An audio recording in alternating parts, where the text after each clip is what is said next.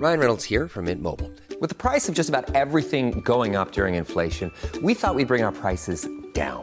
So to help us, we brought in a reverse auctioneer, which is apparently a thing. Mint Mobile unlimited premium wireless. Ready to get 30, 30, bit to get 30, bit to get 20, 20, 20, bit to get 20, 20, bit to get 15, 15, 15, 15 just 15 bucks a month. So, Give it a try at mintmobile.com slash switch. $45 upfront for three months plus taxes and fees. Promo rate for new customers for limited time. Unlimited more than 40 gigabytes per month. Slows. Full terms at mintmobile.com.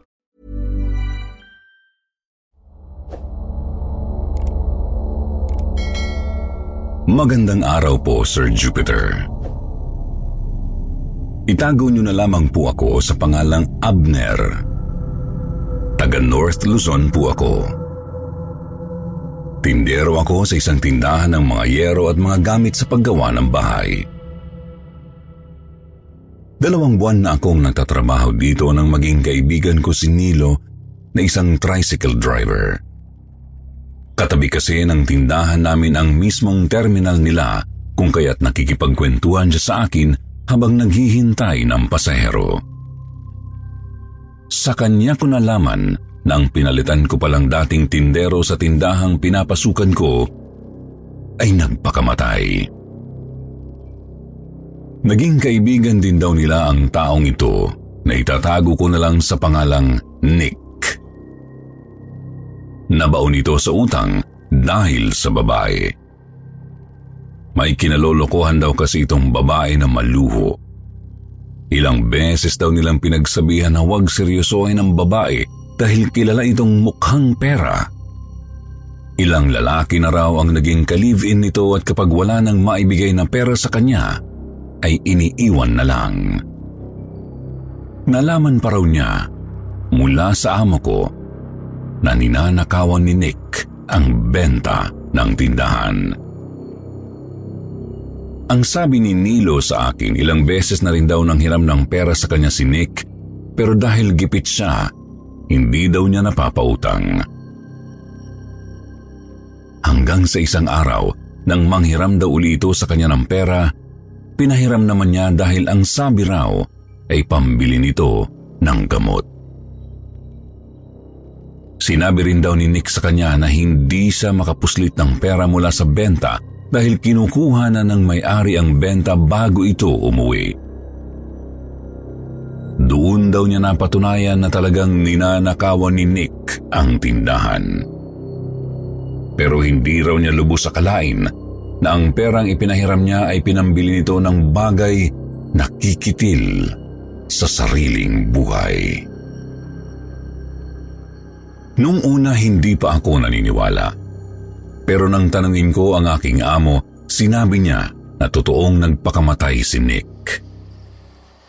Stay in daw si Nick sa tindahan dahil taga-probinsya ito. Doon ko rin nalaman ang tinutulugan kong silid ay dating tinirahan ni Nick. Ang kwarto ay nasa likurang bahagi ng tindahan. Kapag lalabas ay doon mismo dadaan sa main door ng tindahan dahil walang daanan sa likod. Mula nang malaman ko ang tungkol kay Nick, medyo nakaramdam ako ng takot dahil inisip kong baka magmulto siya. Baka magpakita siya sa akin. Hindi ko alam kung may kinalaman nga ba ang palagi kong pag-iisip at pagtatanong-tanong ng tungkol kay Nick. Kasi simula noon, nagpaparamdam na siya sa akin. Unti-unti akong nakakaramdam ng mga kaluskos sa tinitiran ko. May naririnig akong naglalakad ng pabalik-balik mula sa may pintuan papuntang banyo. Tapos minsan, dahan-dahang nagbubukas ang pintuan ng banyo at biglang magsasara ng pabagsak. Nagugulat ako kapag naririnig ko ang malakas na pagsara ng pinto. Pero ayaw kong pansinin dahil iniisip kong baka lalo siyang magparamdam sa akin. Ilang beses, nagbabantay ako sa tindahan, bigla na lang may maririnig akong nalalaglag na paninda. Pero nang tiningnan ko, wala namang nahulog. May nangyari pa na may bumili sa tindahan. Nagkataon na nasa banyo ako.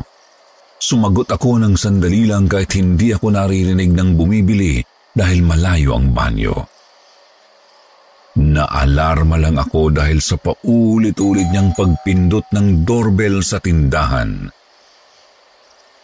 Nang pumunta ako sa tindahan, naabutan ko ang isang lalaki na naghihintay.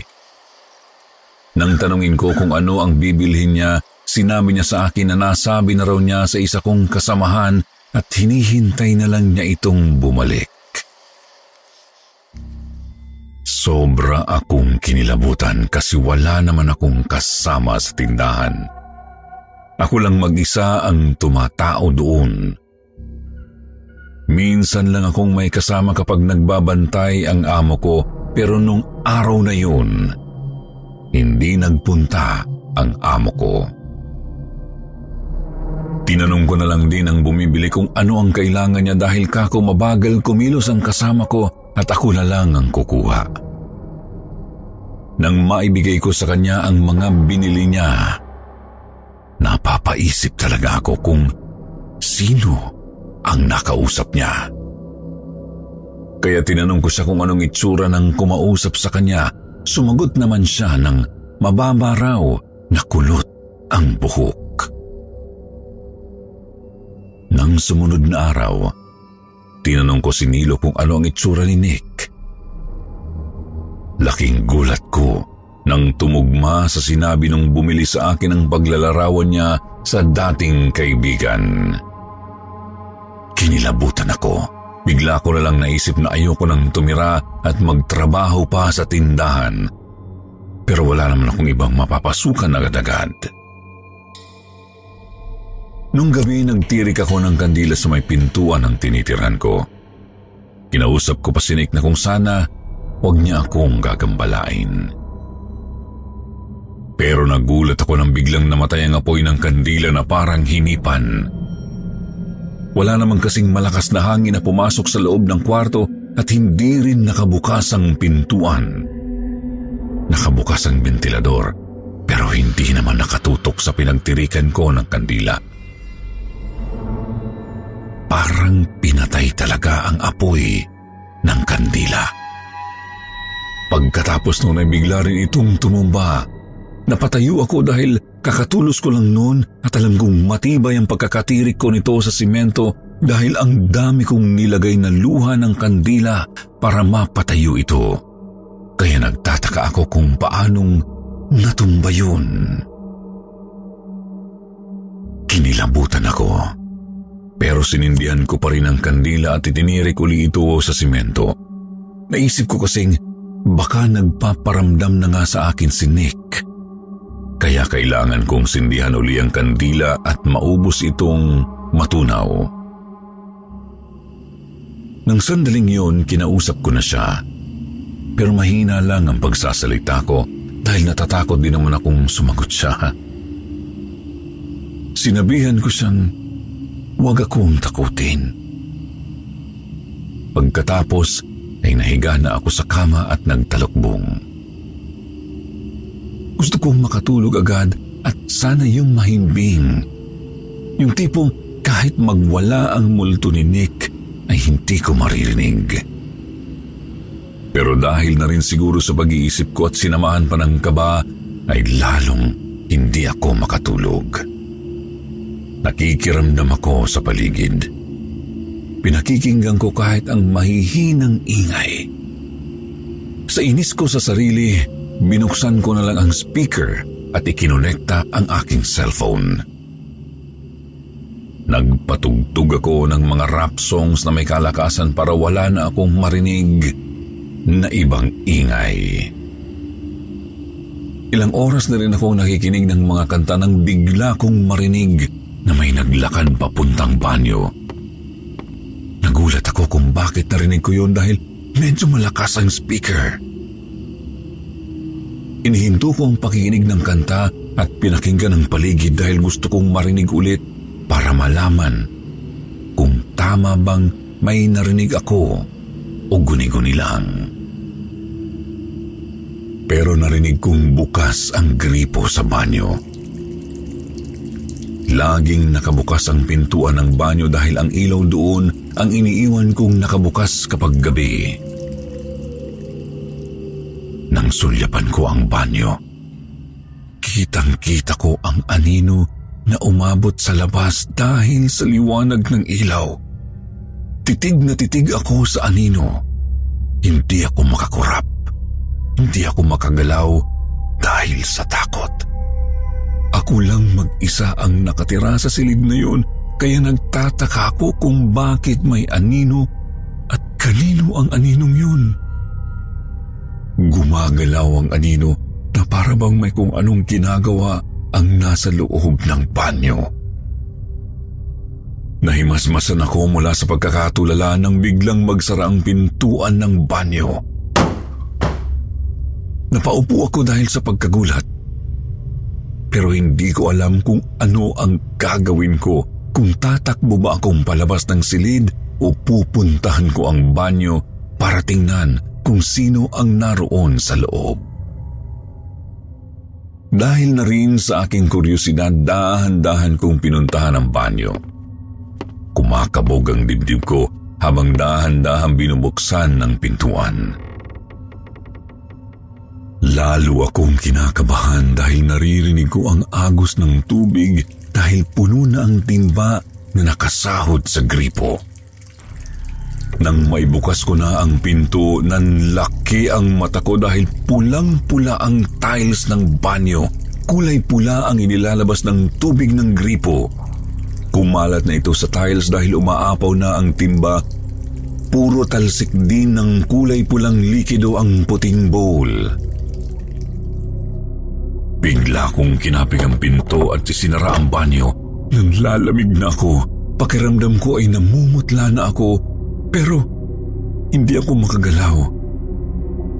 Ang tagal kong nakatulala. Nakakilos lang ako ng malaglag ang tabo sa sahig ng banyo. Doon ko na naisipang lumabas ng silid.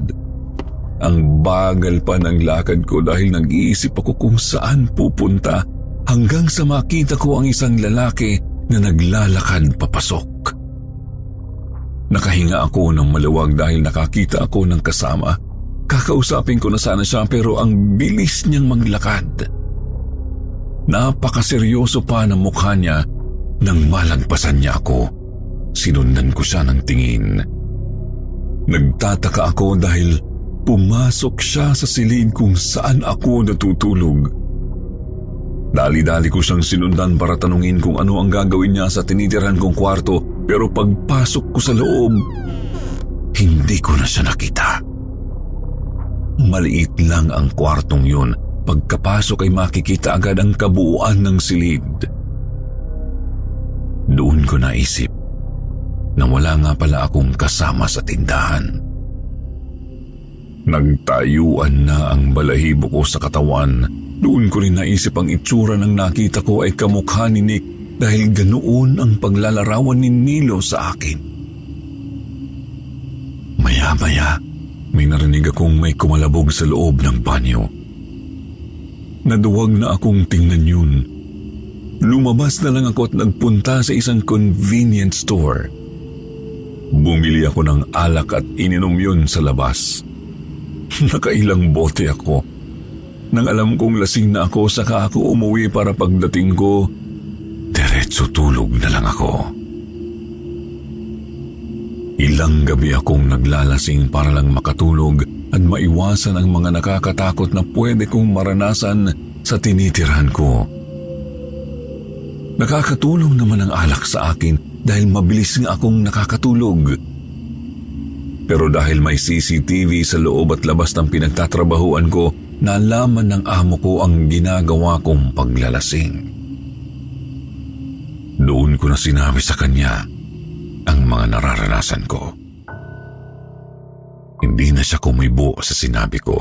Hindi na rin niya ako pinigilan nang magpaalam akong aalis na lang dahil hindi ko na kaya ang tumira pa sa kwartong yun. Pero sinabihan niya akong hintayin muna ang kapalitan ko bago umalis. Nakiusap din siya na huwag kong babanggitin sa magiging kapalitan ko ang mga nalalaman ko. Ayaw daw nilang mawalan sila ng bantay at tindero. Hindi rin naman daw nila alam kung ano ang gagawin sa pagmumulto ni Nick. Hey, I'm Ryan Reynolds. Recently, I asked Mint Mobile's legal team if big wireless companies are allowed to raise prices due to inflation. They said yes. And then when I asked if raising prices technically violates those onerous two year contracts, they said, What the f are you talking about, you insane Hollywood ass? So to recap, we're cutting the price of Mint Unlimited from $30 a month to just $15 a month. Give it a try at mintmobile.com slash switch. $45 upfront for three months plus taxes and fees. Promo rate for new customers for limited time. Unlimited more than 40 gigabytes per month. Slows. Full terms at mintmobile.com. Hey, I'm Ryan Reynolds. Recently, I asked Mint Mobile's legal team if big wireless companies are allowed to raise prices due to inflation. They said yes. And then when I asked if raising prices technically violates those onerous two year contracts, they said, What the f are you talking about, you insane Hollywood ass? So to recap, we're cutting the price of Mint Unlimited from $30 a month to just $15 a month. Give it a try at mintmobile.com slash switch. $45 upfront for three months plus taxes and fees. Promo rate for new customers for limited time. Unlimited more than 40 gigabytes per month. Slows. Full terms at mintmobile.com. Pumayag naman ako sa kagustuhan ng amo ko dahil iniisip kong baka paalisin ako agad pero hindi ibigay ang huling sahod ko. Dahil ayaw kong pagmultuhan ako ni Nick. Hindi na ako nagtanong-tanong ng tungkol sa sinapit niya. Ang nasa isip ko na lang, dalawang linggo na lang ang itatagal ko sa lugar na yon at makakaalis na rin ako. Ang sabi kasi ng amo ko may nahanap na silang kapalit at hinihintay lang na dumating dahil ang galing ito sa probinsya. Malayong kamag-anak daw ng asawa niya ang nakuha nila. Kung kailan naman malapit na akong umalis, doon naman lalong nagparamdam sa akin ang multo ni Nick. Hindi ko alam kung may gusto ba siyang sabihin sa akin o baka gusto na niya akong paalisin agad.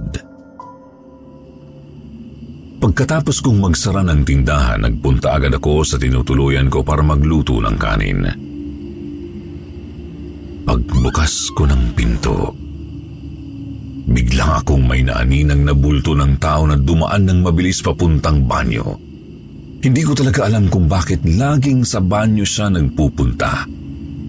Hindi ko yun pinansin dahil kapag ganoong mga malikmata alam ko na kung sino ang gumagawa. Dali-dali akong nagsaing sa rice cooker para makalabas agad ako ng bahay. Habang naghuhugas ako ng bigas, ilang ulit kong narinig ang pagbukas-sara ng pinto ng banyo. Natatakot ako pero nahahaluan ng inis dahil hindi ko na nga pinapansin panay pa ang papansin ni Nick. Pagkasalang ko ng bigas, nagpunta ako sa tindahan para kumuha ng ilang gamit.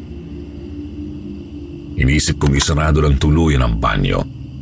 Malapit lang naman ako sa palengke at mayroong public toilet doon. Pwedeng maligo, magpupo at umihi. Basta magbabayad lang. Nilagyan ko talaga ng padlock ang banyo para hindi na magbukas sara. Kahit dumayo na lang ako sa ibang banyo, ayos lang. Lumabas na ako para bumili ng ulam matapos kong ikandado ang banyo. Tatawa-tawa pa ako sa isip ko na sabi ko, kung nakulong ang multo ni Nick doon, hindi na siya makakalabas.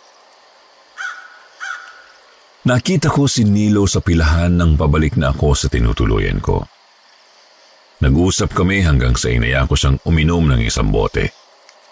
Pero dahil napasarap ang kwentuhan namin, Nakailang bote kami ng alak. Nang medyo may tama na ako, doon ko tinanong kung paano nagpakamatay si Nick. Sabi niya, naglaslas daw sa banyo dahil natagpo ang may sugat sa pulso. Sumausaw pa raw ang kamay nito sa timba na puno ng tubig. Kaya umagos sa sahig ng banyo ang tubig na pulang-pula na dahil sa dugo niya. Pero hindi raw ito mamamatay sa paglaslas dahil mababaw naman daw ang ginawang sugat. Namatay raw ito dahil na kuryente. Makikipagkwentuhan pa sana ako sa kanya. Pero nagpaalam na akong uuwi dahil may tama na ng alak. Hindi naman kasi ako pala inom. Pagka-uwi ko ng bahay, kumain ako pagkatapos ay natulog na. Nagising ako nang marinig kong nagtunugan ang mga hugasin ko sa lababo. Akala ko ay pusa, kaya napabangon ako at hinagisan ng tsinelas ang lababo. Pero nang tingnan kong mabuti, wala naman palang pusa na nakapasok sa tinutuluyan ko. Maya-maya ay narinig kong nabuksan ang gripo sa banyo. Nakatodo ang pagkakabukas nito dahil napakalakas ng ingay ng bagsak ng tubig sa timba. Nawala sa isip ko na nilagyan ko ng kandado ang pinto. Nilapitan ko ang banyo para patayin sana ang gripo. Doon ko lang naalala na kinandado ko nga ito nang makita ko ang padlock. Doon ko rin naalala na bago ko saraduhan ang banyo, Tiniyak kong walang lamang tubig ang timba at hindi nakasahod sa gripo. Nagkakamot ako ng ulo dahil hindi ko naisip na ilabas ang timba bago isara ang banyo.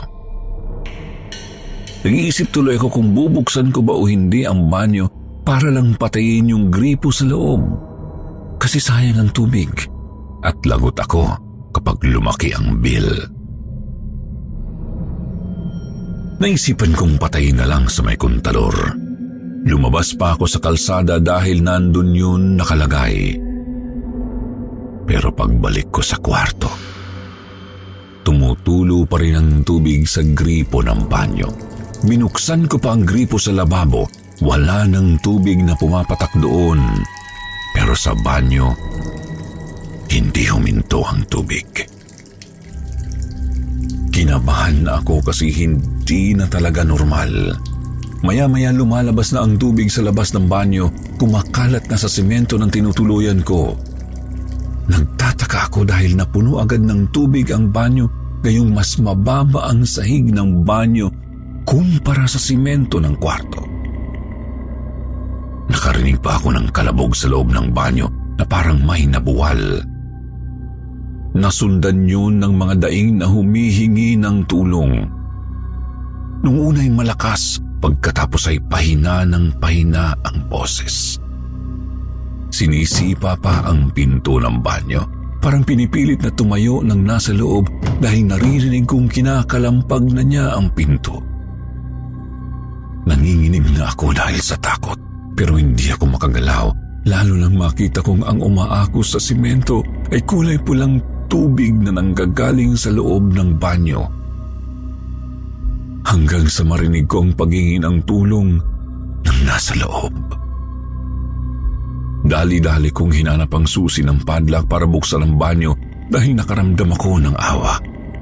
Pero natagalan ako dahil sa pagkataranta at nakalimutan ko rin kung saan ko inilagay ang susi hanggang sa naalala kong itinapon ko ito sa basura dahil wala na akong balak buksan pa ang banyong yun hanggang sa ako'y makaalis. Hindi ko na makukuha ang susi dahil tiyak na kinuha na ng truck ng basura. Kumuha na lang ako ng martilyo at sinira ang padlock. Habang sinisira ko ito, bigla na lang sumiklab ang kuryente sa loob ng banyo. Galing yun sa bumbilya nang sumabog ito. Nanginginig ang kamay ko pero pinilit kong buksan ang pintuan. Nang mabuksan ko na ay kaagad kong itinulak ang pinto. Kitang-kita ko ang katawang nakahandusay sa sahig ng banyo. Basang-basa ito dahil naligo na sa mapulang tubig. Halos yumakap na rin sa bowl para lang maitayo ang sarili. Maliwanag ang banyo kahit sira na ang ilaw nito dahil bukas ang ilaw sa kwarto at natatanglawan ang loob nito. Kitang-kita ko ang itsura ni Nick. Napatulala ako nang makita ang sugat niya sa pulso gawa ng paglaslas. Nakita ko pa ang isang kahon ng blade na nagkalat sa tiles ng banyo. Sugat-sugat ang laman niya. Nagkaputok-putok dahil marahil sa pagkakakuryente niya. Hinatak niya ang kable na may bumbilya. Wala kasing kisame ang banyo, nakalawit lang ang ilaw nito. Nakasabit sa dos por dos. Tinitingnan ko lang siya habang pinipilit na gumapang palabas ng banyo. Hinahatak na lang niya ang sarili para lang makapunta sa lababo ng kusina at pilit niyang inaabot ang drawer. Pero hindi niya ito mabuksan. Hanggang sa makita kong tiningnan niya ako. Lalo akong nangilabot dahil sa ginawa niyang pagkausap sa akin sa pamamagitan ng tingin. Hindi ko siya pinansin hanggang sa naglaho na siya sa aking paningin. Napaupo ako at napasandal sa dingding. Sinabunutan ko ang buhok para gisingin ang sarili ko. Akala ko ay nanaginip ako. O kaya ay dala pa ng kalasingan. Namamanhid ang ulo ko. Ang bigat na halos hindi ko mabuhat. Kakasabunot ko sa aking buhok ay nagkaroon na ng pakiramdam ang ulo ko. Maya-maya ay biglang nalaglag ang drawer na nilapitan ni Nick na parang may kumabig doon. Gulat na gulat ako kasi matagal nang hindi nabubuksan ang drawer na yun. Sira na dahil kahoy lang naman ito.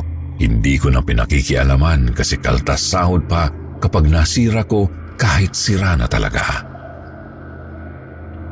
Nang lapitan ko ang drawer, may nakita akong nakabalot ng plastik. Nilapitan ko ito para buksan. Pera ang laman nito.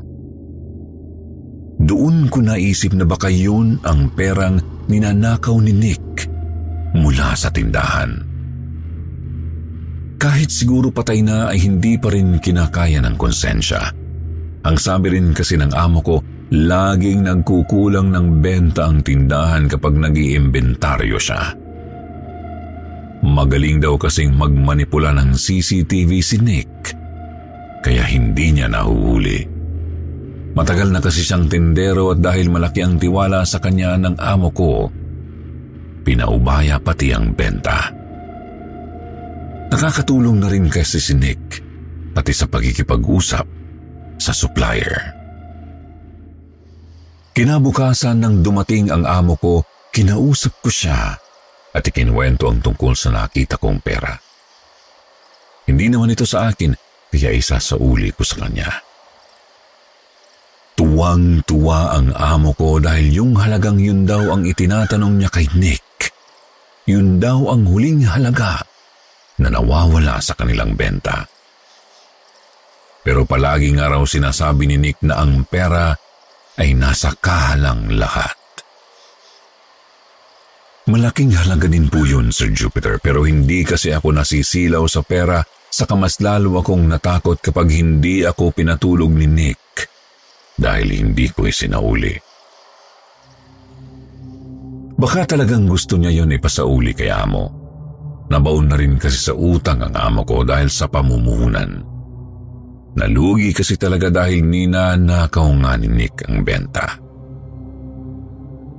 Nang umalis po ako sa tindahan, hindi na ako nakaibalita pa. Ayoko nang sundan pa ako ni Nick sa kung saan ako lumipat. Sa awa naman po, hindi na ako nakaramdam pa ng kung ano matapos ang pangyayaring yun. Pero namamalik mata pa rin ako. Nakakakita ako ng mga bulto ng tao na naglalakad minsan ay nakatayo lang. Madalas ko po itong nakikita sa gilid ng kalsada. Minsan ay nakahalo sa maraming tao. Ilang segundo lang at nawawala rin agad. Hanggang dito na lang po ang aking kwento. Marami pong salamat sa pagtanggap nito.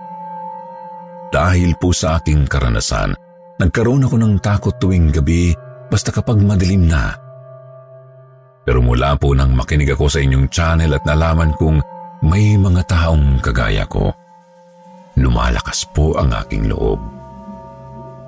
Sa ngayon po ay isa na ako sa inyong avid listener. Talaga po bang kapag minsan na kayong nakaranas ng kababalaghan ay nag-o-open ang third eye? Third eye na po ba ang tawag sa nangyayari sa akin na nakakakita ng bulto ng tao? Para lang po kasing anino ang nakikita ko.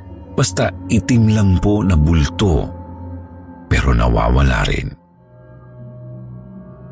Ako po ay nagpapasalamat sa Sityo Bangungot at sa mga senders na kagaya kong nakakaranas ng kababalaghan din.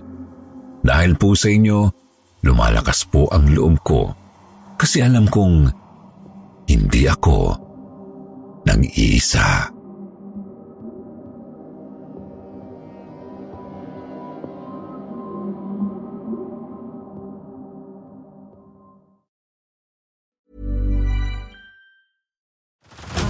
Head over to Hulu this March, where our new shows and movies will keep you streaming all month long. Catch the award winning movie Poor Things, starring Emma Stone, Mark Ruffalo, and Willem Dafoe. Check out the new documentary, Freaknik The Wildest Party Never Told, about the iconic Atlanta Street Party. And don't miss FX's Shogun, a reimagining of the epic tale, starring Anna Sawai. So, what are you waiting for? Go stream something new on Hulu.